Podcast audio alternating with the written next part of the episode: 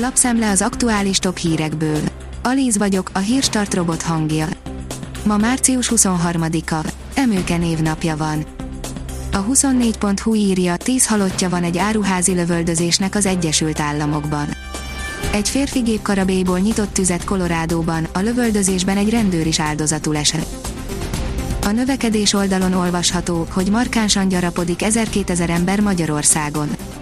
Bár még mindig jelentősen elmaradunk a világszintű gazdagoktól, azért Magyarországon is egyre gyarapodnak a vagyonosok, nagyságrendileg 22 ezer fő kezelteti privátbanknál a vagyonát, ahol a belépési küszöb 35 millió forint megtakarítás, a legjobban a legalább 100 millió forintos számlaérték emelkedett meg.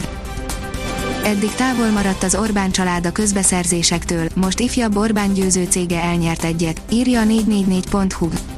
A miniszterelnök testvérének a cége, a Gamma Analkont Kft. 268 milliós keretszerződést nyert el az EON hálózatainak távfelügyeletére. Az ATV oldalon olvasható, hogy korábbi külügyminiszter nincs más útja Orbánnak, mint a szélsőjobb. Balázs Péter meglátása szerint az, hogy a Fidesz kilépett az Európai Néppártból, nem csak Orbán Viktoréknak, hanem Magyarországnak is lényeges befolyásvesztést okoz. A korábbi külügyminiszter valószínűnek tartja, hogy a mérsékeltebb szélső jobboldalhoz csatlakozik a Fidesz.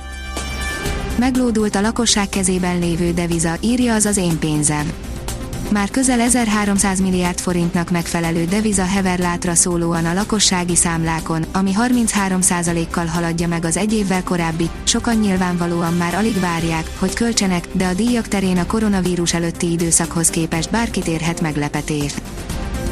A vezes írja, eldugott BMW került elő és most felújítják Szédületes erőt teljesített az első BMW M8 prototípus, a motorterénél szebbet pedig keresve sem találnánk, gyártásba nem került ugyan, mégis fogjuk még látni menet közben.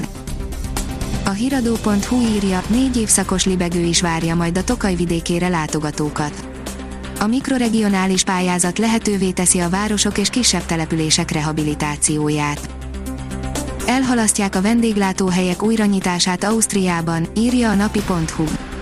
Ausztriában a várakozásokkal és a kormány korábbi terveivel ellentétben húsvét előtt nem lesznek további nyitások a koronavírus járvány miatti korlátozások tekintetében jelentette be Sebastian Kurz kancellár hétfőn a szakértőkkel, az ellenzékkel és tartományfőnökökkel tartott tanácskozása után.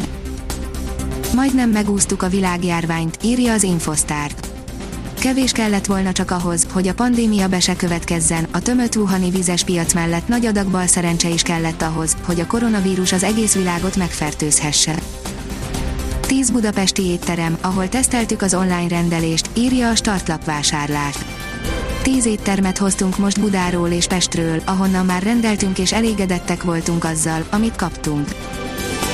Az Eurosport oldalon olvasható, hogy két év kihagyás után visszatérne a Milán és a Juventus korábbi sikeredzője. Massimiliano Allegrinek elég volt a szünetből, nyártól újra edzősködne. A kiderül oldalon olvasható, hogy már csak pár nap, és érkezik az időjárás változás. A hét közepéig marad a hózáporokkal tarkított idő, majd enyhülés veszi kezdetét, pénteken és szombaton 19 fok is lehet, majd megtorpan az enyhülés, nehezen adja át a stafétát a tél, de a jövő héten ismét erőre kap a tavasz. A Hírstart friss lapszemléjét hallotta.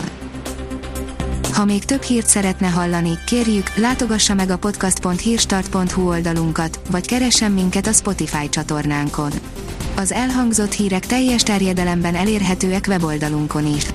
Ha weboldalunkon hallgat minket, az egyel korábbi adás lejátszása automatikusan elindul, beállíthatja, hogy az összes korábbi adás, vagy csak az aktuális tematika hírei következzenek. Köszönjük, hogy minket hallgatott!